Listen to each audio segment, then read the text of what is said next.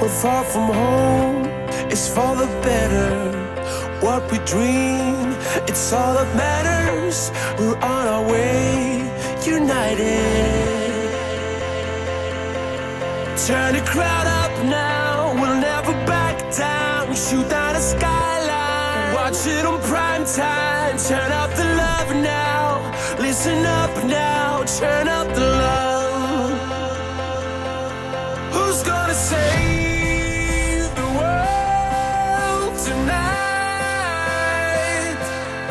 Who's gonna bring it back to life? We're gonna make it, you and I. We're gonna save the world tonight. Chapter 25 Here they come! Tobias yelled. 30 seconds! If. Children, my butt! Rachel said. They're murderers! They're what Crayak made them, I said. They have a lifespan of three years. They have no mature phase. They don't reproduce. They're grown in a factory. There are no adult howlers. I looked hard at Erek. Did you know? Before? No. When you absorbed howler memories, did you realize they are children? I demanded. They slaughtered my creators. Erek said stonily. Crowd is thinning out, Ax-man! Tobias yelled. They're gonna have a shot! So what? We let them walk away? Just because they're not adults? Marco demanded. It's not going to be up to us, I said grimly. If the plan works, Crayak will. It's not just Crayak. Cassie said. We're the ones forcing the. The sound of flechette guns in the street outside our door, only a dozen feet from us. Ah! Ax cried in pain. He's hit! Tobias yelled. Juveniles or adults, they massacred my creators. They made refugees of the Chee. They murdered my world. Erek said through gritted teeth. No choice, man. Marco said. They don't know. I said. Was I pleading? What did I think we could do? It was too late. Them or us. Them or the entire Iskoort race. But they didn't know what they were doing. They didn't know. My head was swimming. The howlers were what someone else had made them. How do you hate a creature for doing what it has been taught to do? I had gloated when that howler fell to its death. And now, no choice. No choice. Places, I ordered. Get ready. Marco, Cassie, and Rachel all moved swiftly into place. Erek, too. Guide stayed close. Wham! The door blew back on its hinges. Ax stumbled, bleeding, into the room. The first howler was two seconds behind him. He bounded into the room. Rachel, Marco, and Cassie hit him, simply barreling into him. Erek snatched up Guide like the Iskoort was made of feathers. He jumped to the door. Guide clung to Erek's neck, terrified, as Erek filled the doorway. The first howler kicked with shocking power and sent Rachel stumbling back. A swipe of his arm, with retractable claws down, ripped red lines in Cassie's side. She fell. He aimed his flechette gun. Marco hit him from behind. His aim went wild, ripping a line across the wall and up onto the ceiling. The pursuing howlers stopped abruptly at the doorway. Altogether, they might dislodge Erek, but Erek was holding guide. The rules of engagement. The howlers could not kill an Iskoort. The first howler spun and nailed Marco with a fist. Not till he pulled back did I realize that fist held a knife. The handle now protruded from Marco's stomach. He stared at it, disbelieving. And now, the howler steadied his flechette gun, ready to finish Rachel off. Now! I yelled. The howler looked at me and blinked. Forget them! This way! I ordered. The howler was trying to clear his head. He recognized me. But he knew I was dead. Wasn't I? Their leader! Over here! I said, desperately hoping against hope he'd buy it. I took off at a trot. The howler followed. I almost collapsed from relief. I stopped suddenly. The howler stopped too, wondering what. I hit him. Once, twice, three times. Each blow aimed with howler eyes. Each blow directed at weak spots that only another howler would recognize. He was down. Barely. The other howlers were solving the Erek and Guide problem. They were burning several new holes in the walls. Guide couldn't be in front of all of them. In seconds, the howlers would be inside. No! I yelled in thought speak. But Marco was unable to respond. He was transfixed, looking at the knife in his stomach. Marco! The memory emitter! Now! He's getting up! It was Ax, bleeding and staggering, who suddenly thrust a small, shiny device into my hand. I gave him a nod, took a deep breath, and slapped the probe onto the howler's head. Time for an education, I said. The howler glared at me with his dead blue eyes. He leapt up. He drew his Dracon beam weapon. He aimed it nowhere. He shuddered. He started again to aim the weapon. Then he shuddered again. His eyes closed. I stopped breathing. Into the howler's head flowed all the memories of my life. From vague early images of my mother's face above my crib, to riding on my dad's back at some amusement park, to school, to friends, to all that had happened since we'd taken a shortcut through an abandoned construction site. All that I remembered of my life was flowing into the howler's brain. And the lives of Cassie and Rachel and Marco and Ax and Tobias and even Guide. And the long, long memory of the android who called himself Erek. All that we emptied into the howler's head. And from there would flow into the endless pool of collective howler memory. Is it working? Cassie wondered. Suddenly, the howler disappeared. He was simply gone. The Dracon beams no longer burned against the walls of the room. Erek stuck his head out through the door. They're gone, he said. Marco yanked the knife out of his stomach and began to demorph. In the time it took him to pull it out, we went from that small Iskoort room to a very different place. Chapter 26 He was huge. No arms. Arms were irrelevant to him. He sat on what might have been a throne, or might have been part of him. I couldn't tell. Machine? Creature? Both?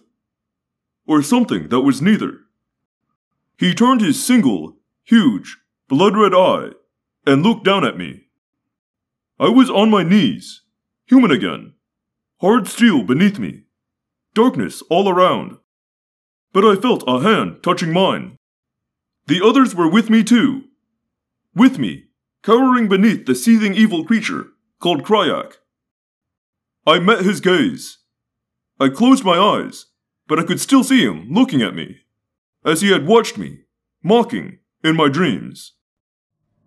We meet at last, face to face. Crayak said, in a low voice that vibrated up through the floor, through the air. A voice so low that it seemed it would shake my very atoms apart. I kept my eyes turned away, though it did no good. I wanted to stand, but I couldn't.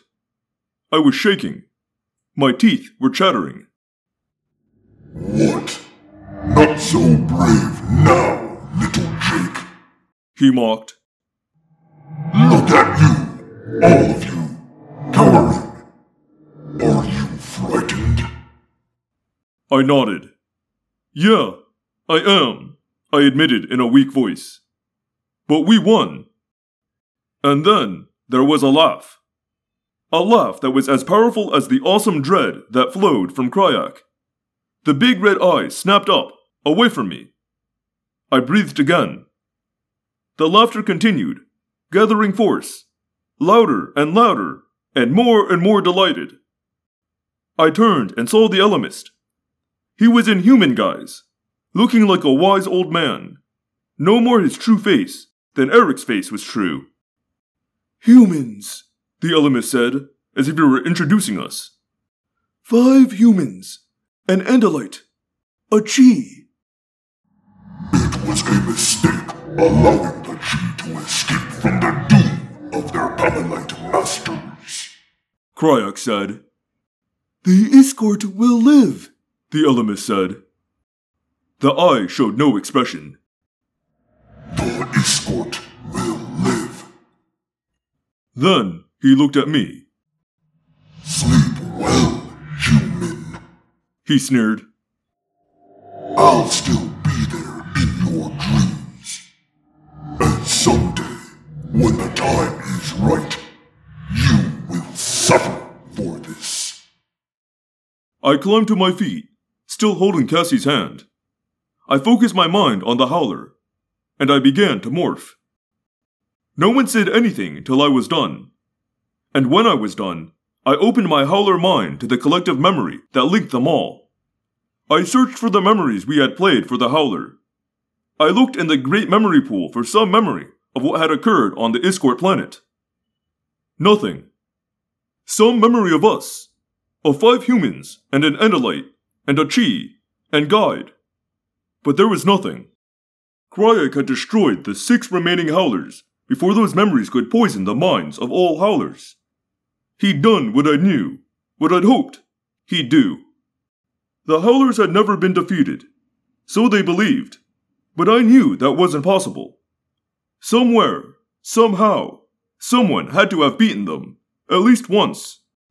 Perfection was impossible. So if the collective memory had no trace of defeat, it could only mean that Crayak had destroyed his defeated howlers before the memory of failure could infect them all. He might have done that many times over the millennia, always keeping the howlers' collective memory from any taint that might weaken their innocent evil. He had no choice. A collective memory was very useful for spreading battle tactics and experience. But it was a weakness, too. Crayak could not allow his murderous children to learn one simple fact that their victims were not part of a game, but real people with dreams and hopes and loves. Crayak had acted quickly. The memories of humans and Andalites, Chee and Iskoort, had not been allowed to infect the Howler memory. Nothing had gotten through. No, not nothing. Sifting through the collective memory, through the unbroken chain of horror, I caught a single fugitive image, like a few seconds of film. Just the picture of Cassie running to me, and our arms, and lips, and. I demorphed back to human, and when I had my own mouth again, I said, You were too late, Crayak. Something got through to the Howler's collective memory. What? He demanded. Love. Chapter 27 We were no longer with Crayak. We were back in that weird, n dimensional space, where inside was outside, and nothing made any sense at all. Still, it was good to be away from Crayak. Good to be alive. You did well, the Ellimist said. Did well? Did well? Marco echoed. We kicked the butt of the meanest gang in the galaxy. Whooped Crayak, the big nasty. Saved the Iskoort, which I'm still not sure was a good thing. And planted a little sensitivity time bomb in the Howlers. And that's it? Job well done? And, oh, by the way, here's your insides to look at again as we zip through Inside Outworld? What would you like? The Ellimist asked reasonably. I don't know. How about a reward or something? How about telling us what we accomplished, if anything? I asked. Yeah, Rachel agreed. How about that? Suddenly, without any warning, we were back in Cassie's barn. Right where we'd been the instant before the elements had whisked us off to the Iskoort planet. What did you accomplish? No one knows the future. Not for certain. But it is now more likely than it was before that 300 years from now, the Yeerks will encounter the Iskoort. they will realize that they are related, and the Yeerks will see that there is a better way. That's it? Tobias asked. Three centuries from now? How does that help us? It doesn't, The Ellimist said.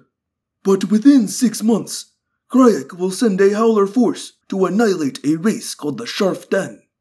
Instead of slaughtering the Sharf Den, the Howlers will try something different. The Ellimist winked. They will attempt to kiss them. Crayak will have lost his shock troops, and the Sharf Den will. Well, no one knows the future for certain. Oh, however, you may be sure that Guide is now a very, very rich escort. With a laugh of pleasure, the Ellimist was gone. I really hate when he does that. Tobias said. Okay, that does it. We're never inviting him over again. Marco said. It was good winning one. A big one. And that night, when I fell asleep, the eye of Crayak was no longer in my dreams. Instead, I dreamed about Cassie. But in my dreams, I also saw that howler, falling and falling beside me. Falling still as I spread my wings and split my fate from his. Marco's always saying you choose how to see the world. That you can look at what's funny and cool, or you can focus on all the things that aren't. So I tried to follow Marco's advice. I tried to turn my dreams to Cassie. But even looking into her eyes, I still saw that doomed howler, falling. Turn the crowd up now, we'll never back down. Shoot down the skyline, watch it on prime time. Turn up the listen up now, turn up the love.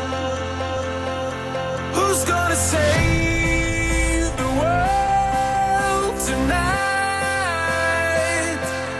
Who's gonna bring it back to life?